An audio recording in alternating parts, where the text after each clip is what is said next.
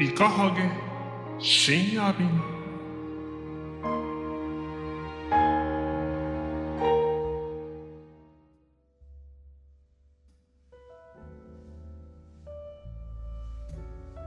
え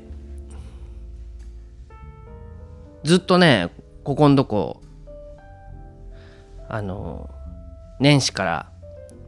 いろんなことの準備があってあのこのラジオも含めてあのいろいろとねまた再編しているところなんですけどあのこの秋に小説をねあの本で出すっていうことをあの目標に進めてるのでやっぱり小説を書くっていうことはねあの大変ですよ。うん。まあ忙しいっていうかあのなかなかねその時間を捻出するのが難しいね。うん。あの思い入れを込めずにやるならいいんだけどそれなりにね思い入れを込めて物事を進めていくっていうとあのバイタリティもいるしあの大変ですよ。あの吉野の方もね今ちょうどあのレコーディングに向けていろいろとやってるのであの水面下でねあのこれも忙しくやってます。それとケーキ。でララリンリンベイクショップっていうのをあの今ねその準備もあるのでそれのねあのいろんなデザインやケーキ作りやねあのもろもろやってるのよ。んなことでねなんだか忙しいんだよ。うん。本当にねラジオを撮る気持ち的なものもね含めて忙しいわけね。それでさ あの今年ね初めてあの手帳買っちゃったもん。あのまあいろいろあるよね手帳って。で手帳なんて持ってないかったからねずっと。使ってないし。あの使う必要もないから忙しいですかって言われてもそんなに忙しくない。あのまあ自分の好きな時に好きなことやればいいから忙しくなかったわけ。ところがここに来てあの結構大事な要件がねちらほらあったりしてあのさすがにね時間を捻出することが結構大事になってきたなって感じてるのよ。なのであの手帳を買ってみたわけ。でね今手帳っていろいろあるのよ。手帳自体が。でほらほぼ日手帳とか有名だけどあのいろいろ見てあの僕が買ったのはね影山手帳っていう影山秀夫さんっていうね友明さんじゃないですよ。影山秀秀夫さんっていう方が作ってるビジネスと生活を100%楽しめる影山手帳。2019っていうの。買ったわけ。なんかいろいろ他にもあるのよ。知らなかったんだけどなんとかメソッドによるなんとか手帳とかね。もう帯には売り文句が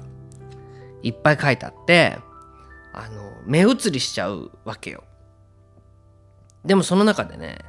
そのビジネスと生活を100%楽しめるっていうこの影山さんのね手帳。まあその、まあ、何がいいかってね決め手になったのはねあの1週間の日付があのページにね手帳だからカレンダーの何月何月曜日から日曜日まであるじゃない。でそれを大概のものは 両面見開きにね月曜日から日曜日まで割り振ってあるんだけどこの影山さんのはあの左の片面ページだけに振ってあって右側は余白になってるのであこれはいいなと思ってあのそんなにね予定っていうのがぎっしり詰まってる人じゃないからアポとかね。それよりはこうやらなきゃいけないことがあの書き込める方がいいと思ってね。この影山手帳にこの影山手帳の音なんだけどね。したわけよ。でねあのどっちかっていうと物を持ちたくない人だからあのまあまあ iPad と僕 iPhone は持ってないのでガラケーと iPad だけであとパソコンとねあのこと足りてるんだけどあのやっぱりねあのだからねさ今まではあの手帳コーナーになんであんなに手帳って売ってんだろうと思ったわけよ。だってもうパソコンもあるし全部の予定はね僕の場合は決まってる予定は全部 Google カレンダーにあの入ってるからそれをねいろんな形でいろんなデバイスで見ればいいじゃない。そのカレンダーに入れれば自動的にホームページの方にもまあ飛ぶようになってたりあの iPad のアプリによってはねいろんな検索もできたりって。だこれで事足りるなと思ってんのになんであんなに紙の手帳って売ってんだろうと思ったんだけどね。あのー、今年ねその手帳に踏み切った理由はねあの手帳ってじゃないと未定の予定が組めないんだよね。うんそんなの今更言うなって感じだけど。あのほとんどのことが未定の予定なわけよ。例えばそうだな。今そのララリンリンベイクショップっていうのをやってるんだけどやろうと思ってんだけどそれの準備は事細かく決まってるんだけど何月何日にどこにどういう風にして物を売っていくとかっていうことって決まってないわけね。だからこれ未定じゃない。だけどまあ月に1回売ってきますよとか秋口にはこういう形で何かやりますよっていうことは決まってるからそれはねパソコンには書けないわけよね。いや書けるけどそのか書いたものを時系列に並べるっていうことがねやりにくい。でこううんだから整理するのはできるけどアイディアをね何かこう何何ていうのか練っていくっていうのはパソコンは苦手だね。あのいろんなものをパソコンの中にもねアプリも含めて僕は使っててねあの僕がよくあの例えば小説なんかにしてもあの整理したりあの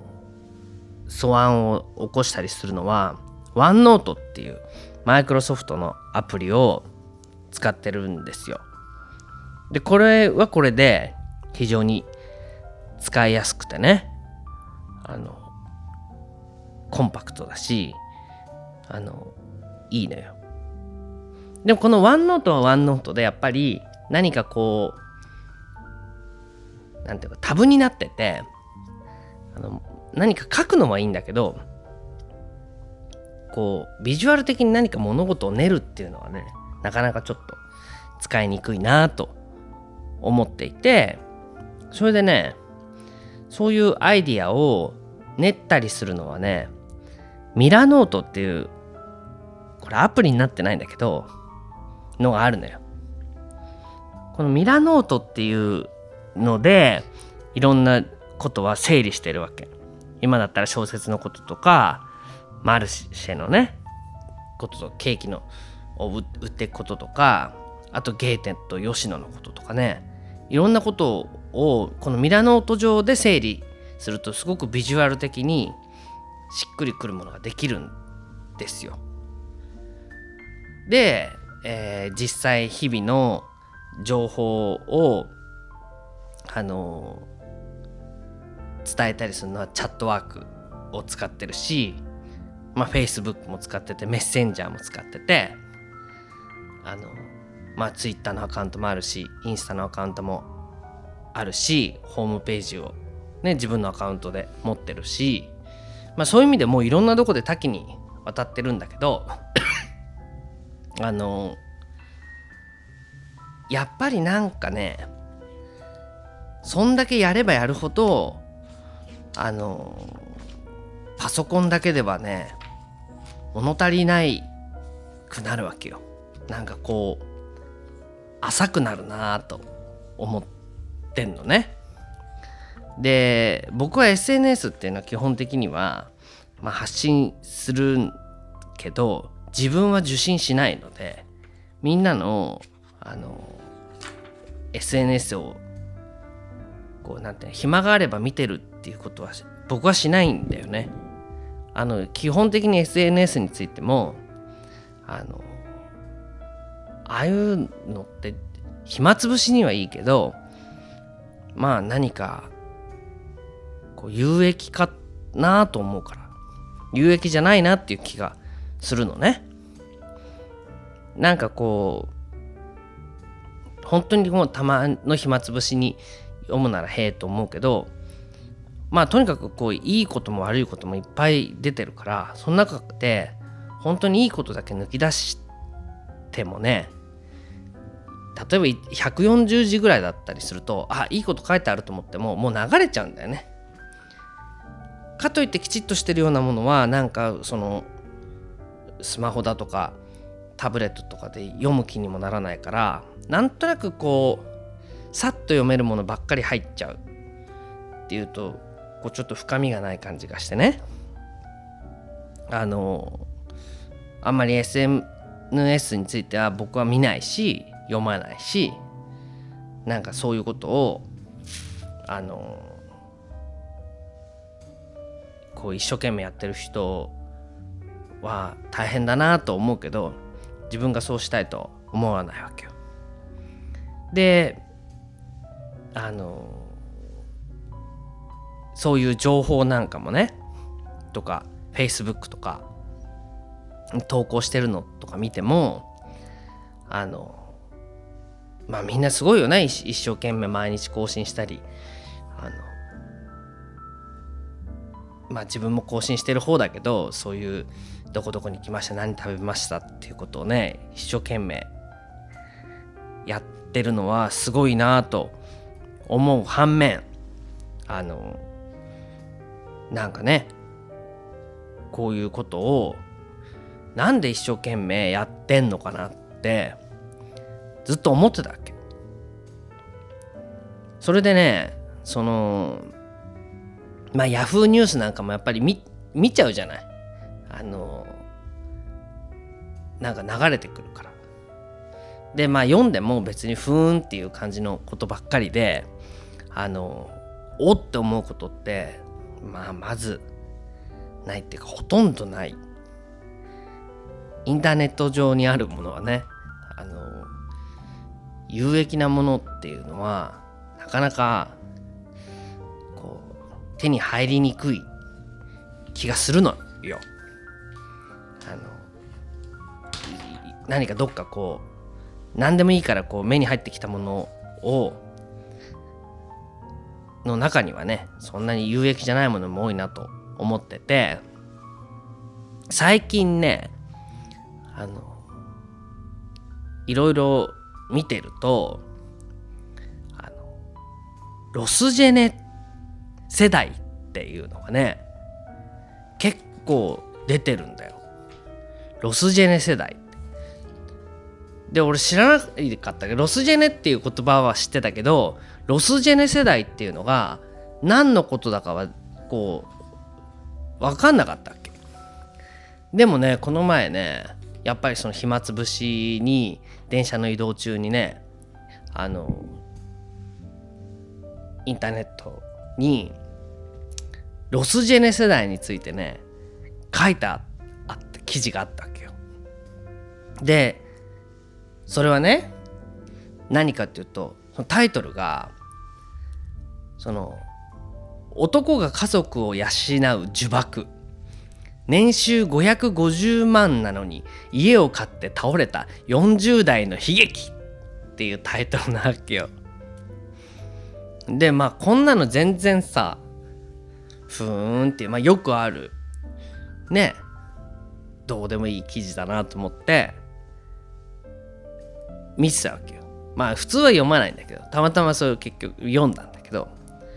そしてこれ読んでみるとねバブル崩壊後の1993年から2005年の就職氷河期に社会に放り出されその後のキャリア形成期にデフレとなり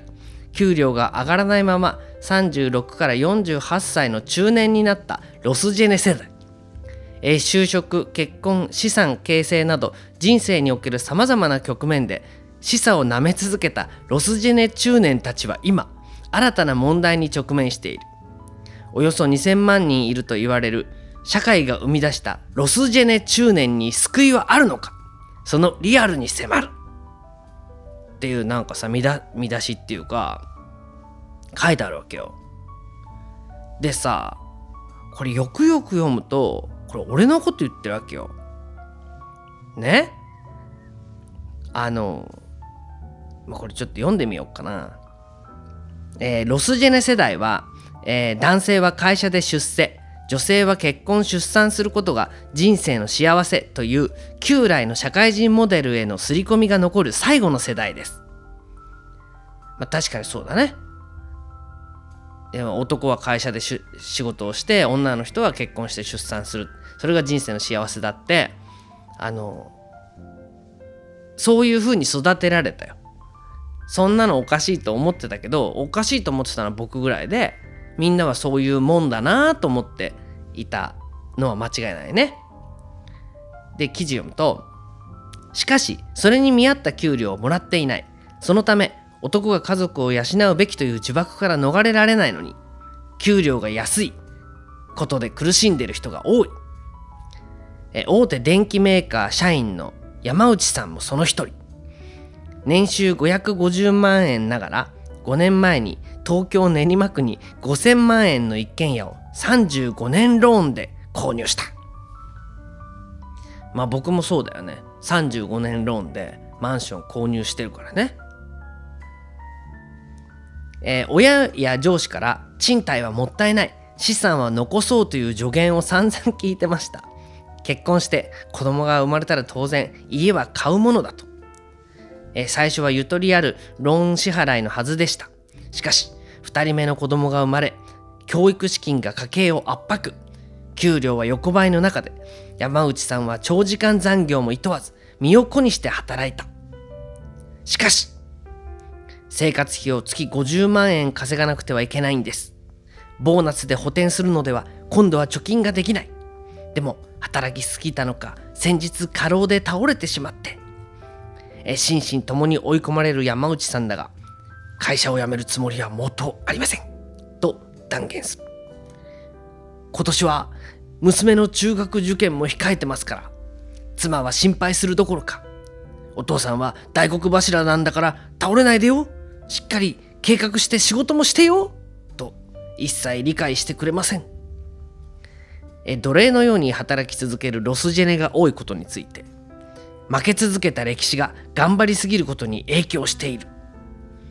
就職難リストラ危機など職を失いそうな事態に何度も直面してきた世代ですから自己肯定感も低く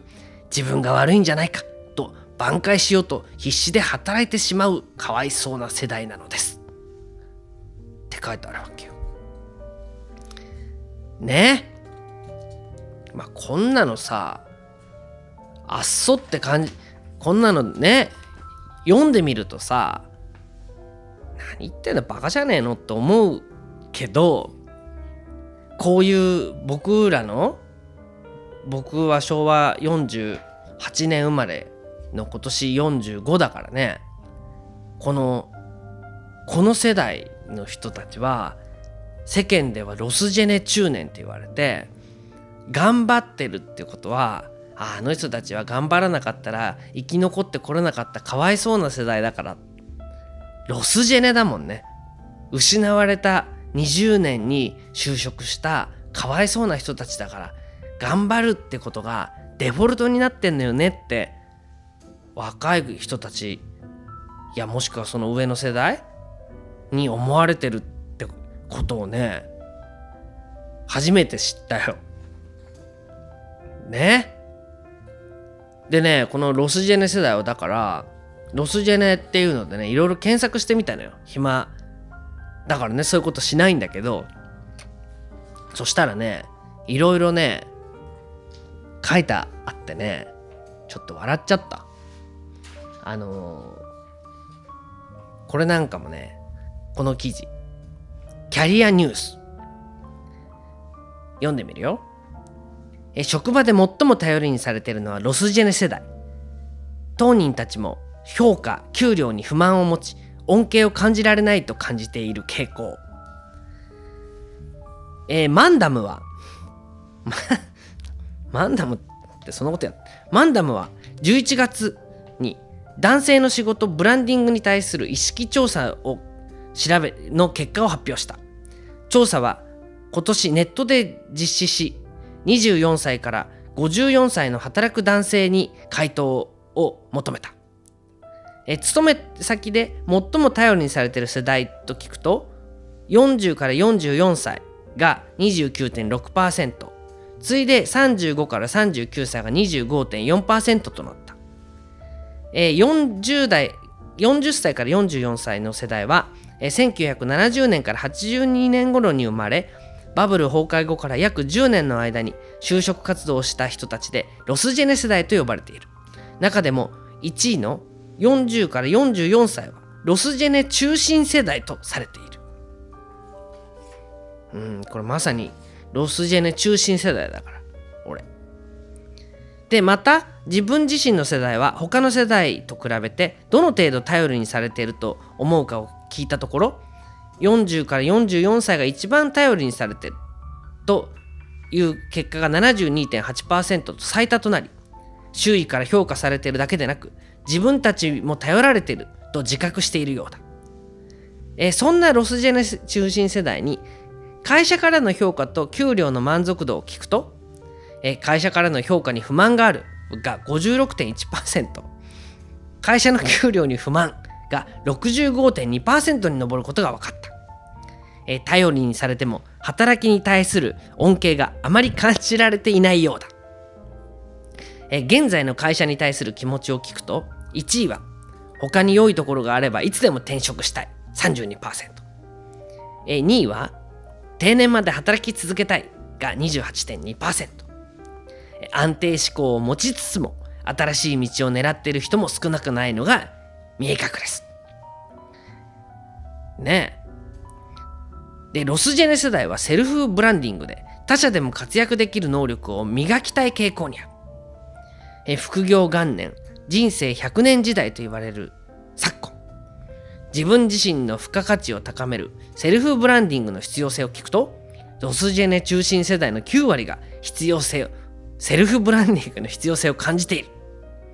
セルフブランディングで実現したいこと1位は他の会社でも活躍できるスキルを得るが54.7%、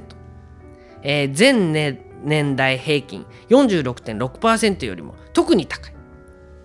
え、調査元のマンダムは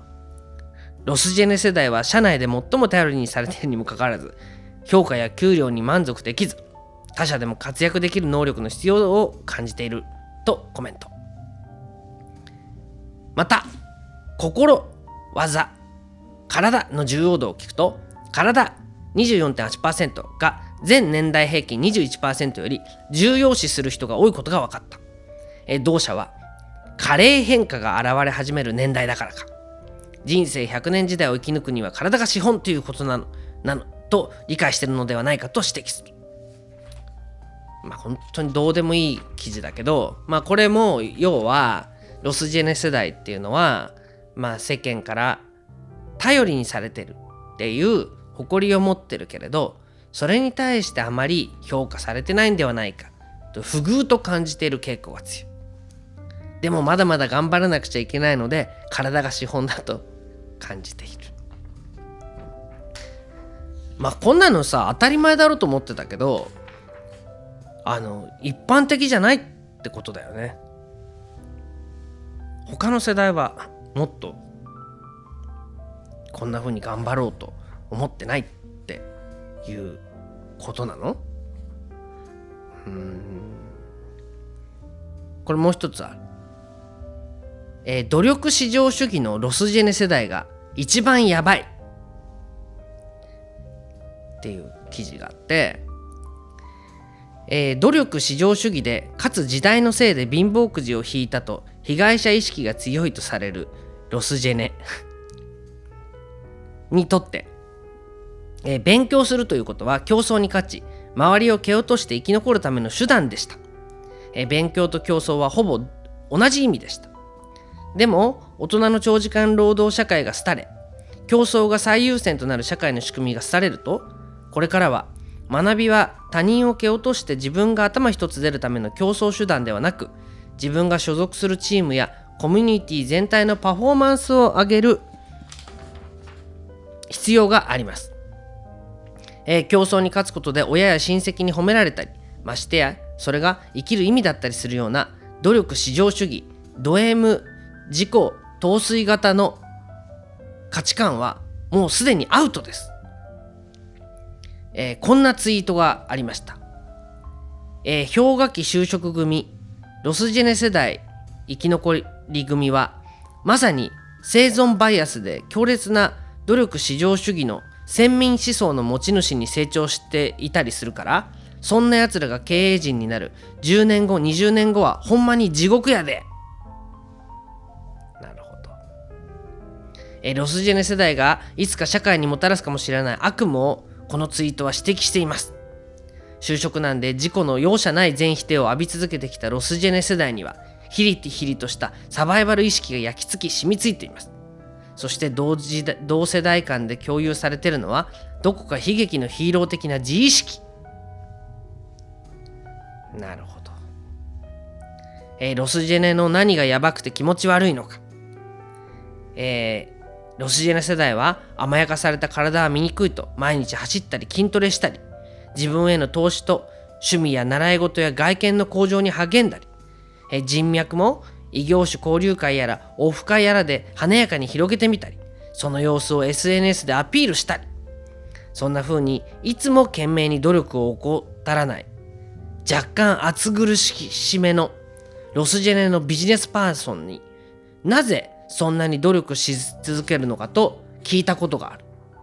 するとその答えは自分を痛めつけたり忙しくしたりしているとああ俺自分にいいことしてる前進してるって気になれるんですよと回答。これぞまさにロスジェネ世代ド M の鏡のような発言でした。もう散々ですよこれ。ね。だからね僕なんかもう旗から見ればさ旗からっていや間違いなくロスジェネ中心世代でなんかこう吉野やったりラジオ聞いてもないラ,、ね、ラジオせっせと撮って更新してみたりまあ小説お金にもならない小説頑張って書いてみたりまあなこういうことが楽しいから好きでやってますって言ってたけど旗から見たらさこれはロスジェネだからね井川さんって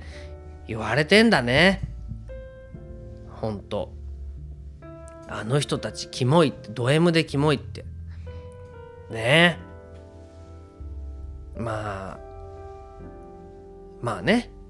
だから頑張らないようにみんなでした方がいいよっていうことなのかしら。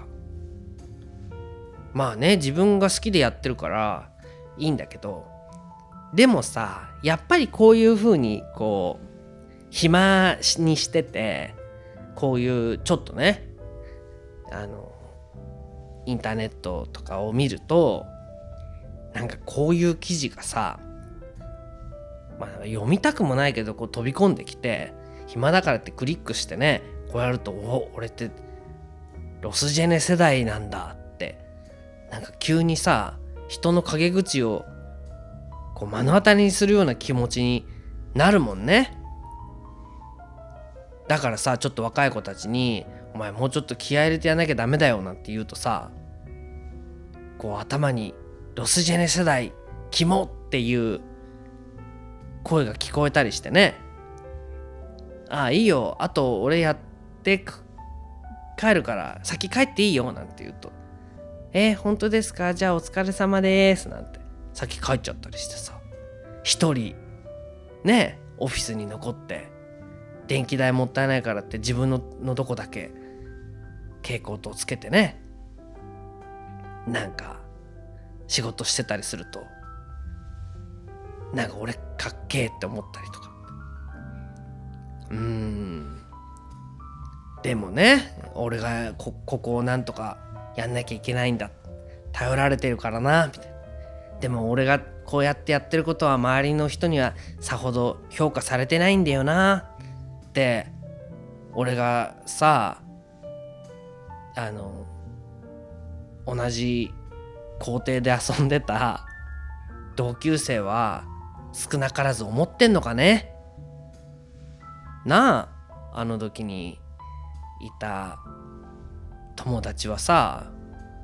こうロスジェネ世代って言われて頑張っても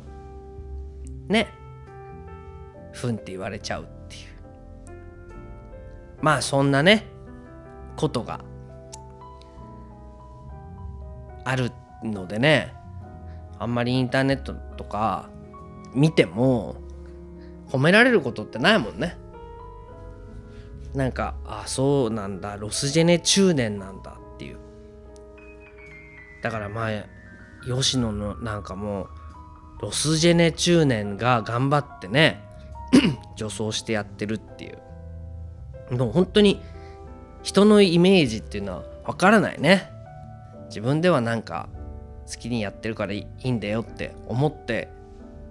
いるけどね。うん。だからあんまりこう結構忙しく頑張ってやってますって言わない方がいいかもしれないねはいっていうことでお便りを紹介しますえー、お便りのテーマは、えこの春力試ししてみたいことっていうことでね、えー、お便り来てます。えー、イカハゲネームさとみ。え、実は私、夫の転勤に伴い、4月からは横浜に住むことになります。というわけで、この春はお部屋探しと引っ越しを頑張りたいです。え、頑張ると言いますか、私はお部屋探しと引っ越しが大好きなので、自然と張り切ってしまいます。えまず間取り図を見るのが好きだし、地図とにらめっこしながら、お目当ての物件の位置に印をつけていくのも好きです。そして実際に物件を見に行くのはもっと好きで、空っぽのお部屋を見ながら、新しい生活を妄想してニヤニヤしてしまいます。えそういえば、好きが高じて学生時代は学生生協で新入生に物件を紹介するアルバイトをしていました。え現役の学生がリアルな学生生活に基づき物件を紹介するというのが売りでした。えー、合格発表の翌日になるとたくさんの新入生とその保護者が学生生協まで押し寄せます、え、彼らに物件を紹介し一緒に内覧に行き決断をさせ契約がデスクまで連れて行くのが私の仕事でした、え、朝から晩まで何組もの親子を相手にしましたが理系の学生が7割を占める大学でしたので一番多いのはシャイな理系男子とおせっかい焼きのお母さんという組み合わせでした。このパターン大体の場合はお母さんの方が喋りまくります。一方息子の方はというとこちらはほとんど喋りません。ちょっと春からこの部屋に住むのはあんたなのよ。少しは意見しなさいよ。と心の中でやきもちしていたのですがあこれあれか。里見の心の声か。もうちょっと春からこの部屋に住むのはあんたなのよ。少しは意見しなさいよ。と心の中でやきもきしていたのですが 男の子ってお母さんと一緒だと案外こんな感じなのでしょうか？あらあらお題からはかなりずれてしまいましたが春そして新生活というとこのアルバイトのことを思い出します。うーん。なんかいいですね。うん。横浜のね今度どこに住んだか聞かせてほしいですね。横浜のうんこの部屋探しなら一緒にしたいぐらい。あのお部屋探しはねバイクが一番だから。まあでも横浜は本当にねあのちょっと油断するとすぐにね崖の上の山だったりするからね。駅近いって言っても。だから僕はそういうとこはすごく気に入っているんだけどね。あの何を基準に部屋を決めるかっていうことがねあの引っ越しには出るよね。はい次。イカゲネームイカッコ。えこの春はフィルムカメラで写真を撮ってみたいと思っています。実家のものを整理していった時に父が愛用していた古いカメラを何台か見つけたからです。え中でも黒いカバンに入っていたカメラに目が留まりました。箱に長い年月閉じ込められていたカメラはかつて愛された美しさを保っていました。今までカメラに興味はありませんでしたが最近イカハゲフォトクラスで写真を撮るようになったせいもあります。また行きたいと考えているあまた行きたいと考えているニューヨークで写真を撮るのもいいなと思いました。母の介護と娘の大学受験も重なりそう簡単には動けませんが望む方向を忘れずにいながらも今できることを楽しむことが私の気持ちを明るくします、えー、フィルムカメラでまず撮ってみたいものがあります、えー、父が何十年も使っている国語辞典。あんなに綺麗に汚れてる辞書を私は見たことがありません、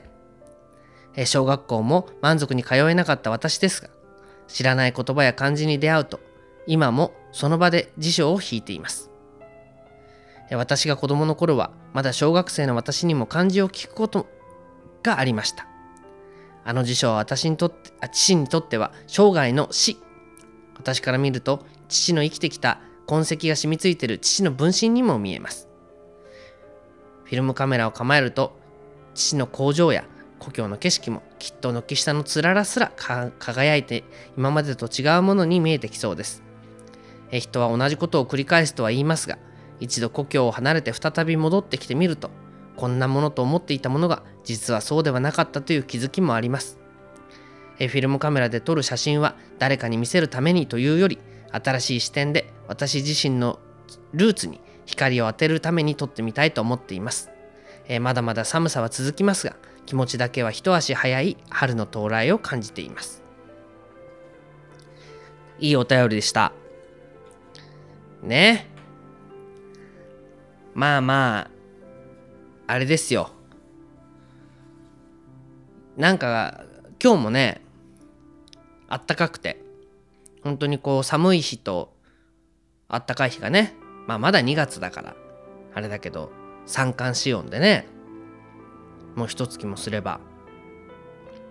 うん春になってうんねやっぱりいろいろとみんな頑張ってほしいと思うよね。まあね最初にロスジェネ世代とかって言ってみたけどあのまあこういうふうにまあね記事にしてあのまあ世代を分断してねなんかこうもちろん段階の世代っていうのもあったしねあのそういう世代をこう昭和一桁世代とか分断してね何かをこう表現するのは日本の人がねすごく好きじゃない。だから自分とちょっと違う価値観なんかその怒られたりしてねクソと思ってもあああいつらロスジェネ世代だからなと思うと少し留飲が下がるっていうこととかね。うん。だけどねあのやっぱりみんな好きなことやって生きていけばいいんじゃないの？それはまあ世代関係ないと思うけどね。うん。そのゆとり世代とか若い子たちもねいろいろなんかやる気がないようなことを言われたりするけどまあやっぱり自分の人生だからね。誰かにとやかく言われてもまあ自分で選んでやりたいことやっていけばいいんじゃないかなと思う今日この頃です。教えてみかはげ先生。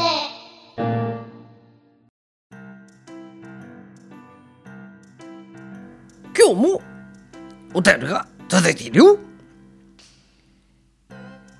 いかがげねさよちゃん7歳可賢くてスポーツもできて性格も良くて人気者。おまけにお家がお金持ちでママは美人で美味しいおやつも作れてパパもハンサムで優しい。習い事でも先生からいっつも褒められて期待されて生まれた時からいっぱい持ってること。お家が貧しくてどんなに努力しても一つもなかなか手に入らなくて。怒られてばっかりで苦労だけはいっぱいな子がいます。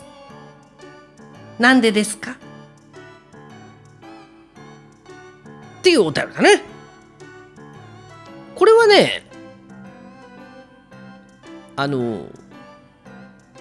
心配することないよ。いっぱい持ってる人もねいっぱい持ってるからといってずっといっぱい持てるとは限らないね。だってそうでしょ？例えばホットケーキが5枚お皿の上に乗ってるお友達がいてね。その子は？その5枚のホットケーキを1枚ずつ食べて3枚食べた時にもうお腹いっぱいになっちゃって残り2枚は冷たくなってカピカピになってね捨てちゃうってことがあるよね。だけど1枚も食べたことない子供は本当に1枚でもホットケーキがもらえたらねうわー喜べるよね。つまり喜びっていうのはねない時にこそ大きくなるっていうことがあるんだよ。だからいつもいろんなものを持ってるとねさらにないものが欲しくなるね。美人なお母さんでも美人だけじゃ物足りなくなってね。もっと優しい言い方できないのかなとか。うん料理は上手だけどハンバーグは美味しいけどコロッケがいまいちだなとか。やっぱりそうやって足りないところに目がいっちゃうよね。でも何にも持ってない人はちょっとしたことでもものすごく喜べるんだから逆にすごい得してるとも言えるよね。何にもないもので喜べる人といっぱいあってもなかなか喜べない人どっちがいいと思う？考えてみてね。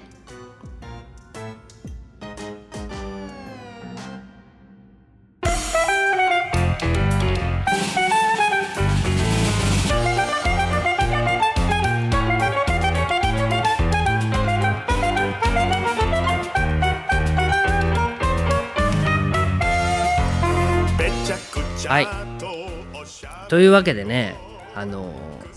この「イカハゲ深夜便」の録音のバージョンはえしばらくまあ、しばらくお休みするつもりなんだけどでもねあのいろいろとやりたいことがねあるので、まあ、不定期になるだけでねなくなりはしませんよ。あの生放送の方は毎週やるけどあの誰かねちょっと話を聞きたいとか対談するとかっていうことになったらまたねあのやればいいわけだから。っていうことであのちょっとね3月2月3月4月とねあの外に出てのイベントがあったりいろいろと忙しいので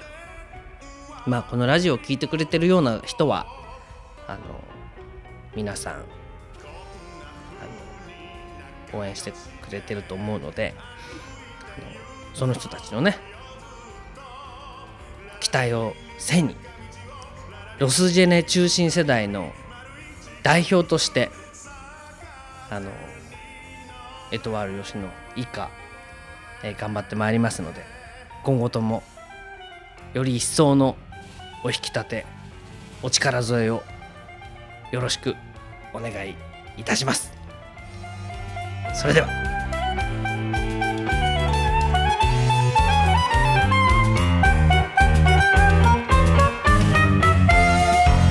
めちゃくちゃとおしゃべりを。くすくすとおすましを。ララララソンはシンシンシンシン。ケセラセラセララバマの歌。めちゃくちゃな過ちを。ケラケラと笑い合おう。ラララソンはシンシンシンシンケセラセラセララバマの歌ワイシャツピチカチボタンをポチカチララリンリンリンリンベル鳴らしララリンリンリンリン走るよララリンリンリンリンベル鳴らしララリンリンリンリン走るよ挨拶キチカチおでんはピポパポこんな風に仲良しで歩いて行こうよずっとララリンリンリン坂道をララリンリンリン二人乗り丸い地球坂